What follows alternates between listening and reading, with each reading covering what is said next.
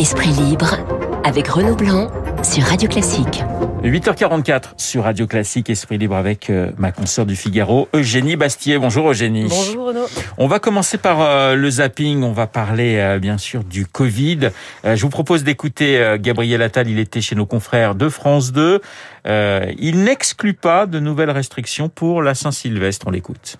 Nous, ce qu'on appelle, c'est à réduire au maximum les contacts. Les Français, ils ont envie de pouvoir fêter Noël en famille avec leurs proches. Ils ont par ailleurs montré l'an dernier qu'ils étaient capables de le faire en responsabilité, en faisant attention. On a déjà annoncé des mesures, vous savez, sur le 31 décembre, notamment l'interdiction des grands rassemblements, l'interdiction de la vente d'alcool euh, dans la rue. Et évidemment, si on constate qu'il y a une reprise très forte de l'épidémie liée au variant Omicron et un risque, évidemment qu'on pourra aller euh, au-delà.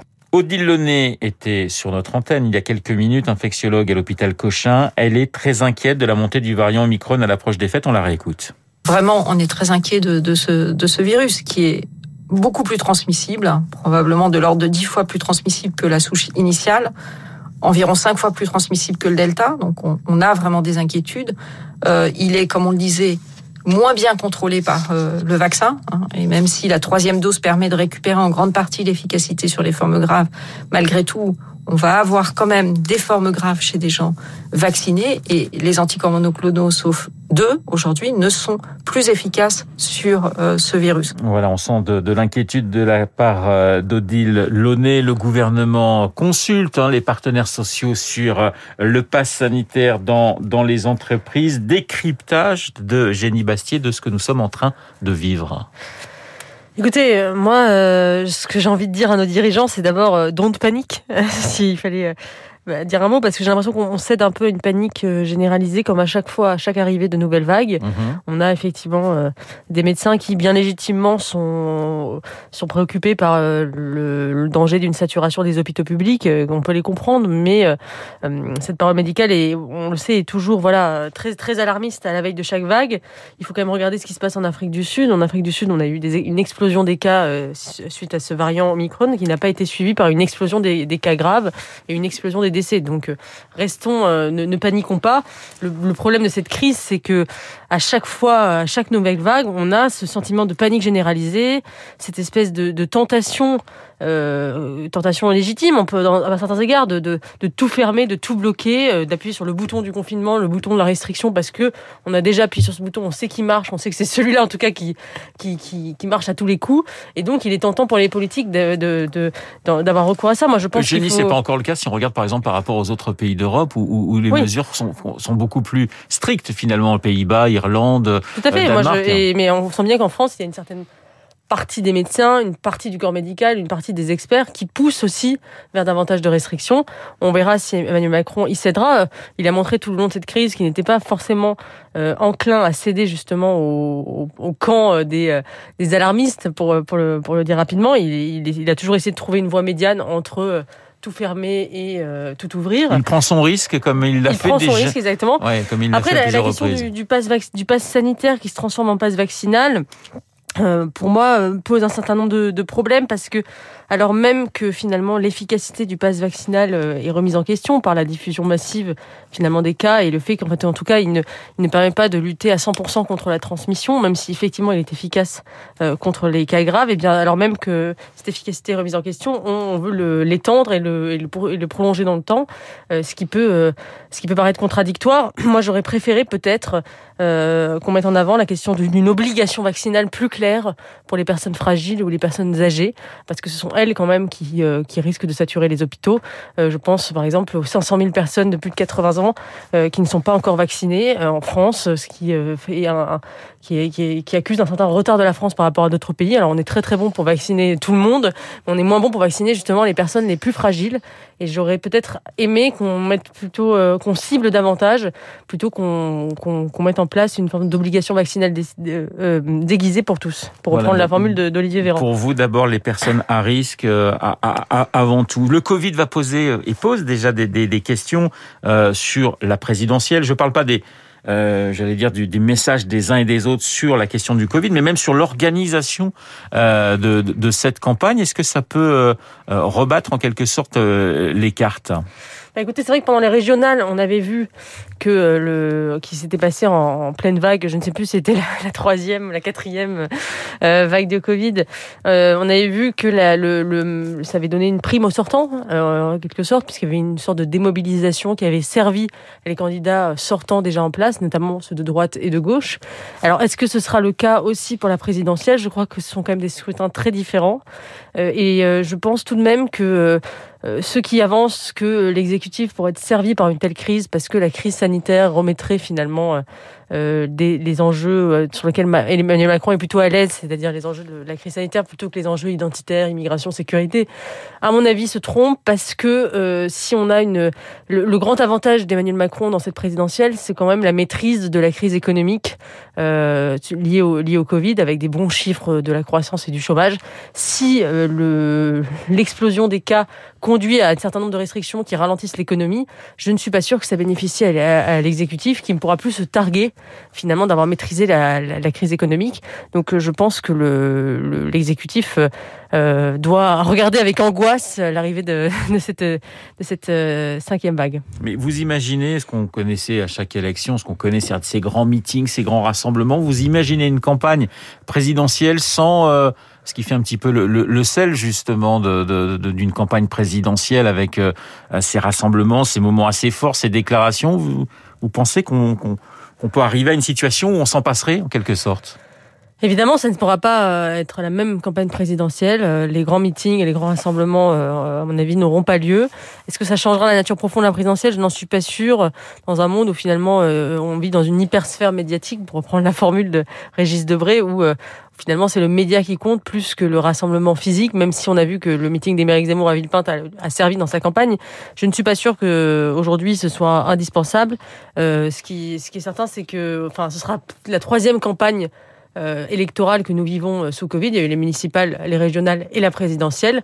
Euh, les deux premières ont, eu un, une certaine démobilisation et on bénéficie au sortant. On verra ce que donnera celle-là. Alors on reste dans la présidentielle. Elle n'a pas fait de déclaration pour l'instant encore en meeting, mais sur les réseaux sociaux, c'est Christiane Taubira qui envisage sa candidature. Elle nous donne rendez-vous euh, mi-janvier. Alors, candidate euh, Christiane Taubira pour sauver la gauche ou pour l'enterrer?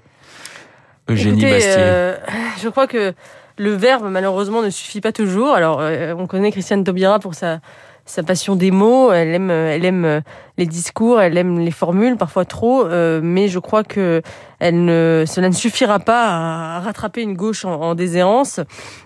On l'a bien vu d'ailleurs dans sa déclaration de candidature qui était très lyrique mais assez creuse en réalité, euh, mais assez floue en fait. On ne sait pas ce qu'elle propose, sur quel programme elle peut rassembler euh, la gauche et je crois que elle fait partie du, elle, elle incarne finalement euh, presque de manière chimiquement pure cette euh, gauche divine que, que, définissait euh, Jean Baudrillard. Vous savez, cette gauche qui se résume à la vertu morale et qui n'a pas forcément de programme politique. Aujourd'hui, je pense que le problème de, de la gauche n'est pas forcément l'union. Euh, c'est bien davantage, d'ailleurs, l'union est davantage un problème de la droite, euh, qui est très divisée, alors même qu'elle est majoritaire dans le pays, qu'un problème de la gauche. Le, problème de la gauche n'est pas l'union, c'est le fait qu'elle est minoritaire et qu'elle est aujourd'hui balayée dans les sondages et qu'elle n'existe quasiment plus politiquement. Euh, l'union, elle se pose quand on peut atteindre le pouvoir. Alors la gauche ne peut pas atteindre le pouvoir. Alors à quoi ça sert de faire l'union si c'est pour de toute façon être balayé au second tour par n'importe quel candidat? Euh, Ça c'est la vraie question que doit se poser euh, Christiane Taubira et doit se poser la gauche, c'est-à-dire l'union pour l'union, est-ce que ça a un sens? Et euh, sur quel programme pourrait bien réunir Christiane Taubira, la gauche par Christiane Taubira? Parce que Taubira c'est la gauche à la fois euh, économiquement libérale. On se souvient qu'elle a voté euh, le budget Balladur en 1993, que son programme de 2002 était par exemple pour la retraite pour euh, capitalisation qui a l'opposé par exemple d'un programme de, du programme économique de Jean-Luc Mélenchon mmh. aujourd'hui.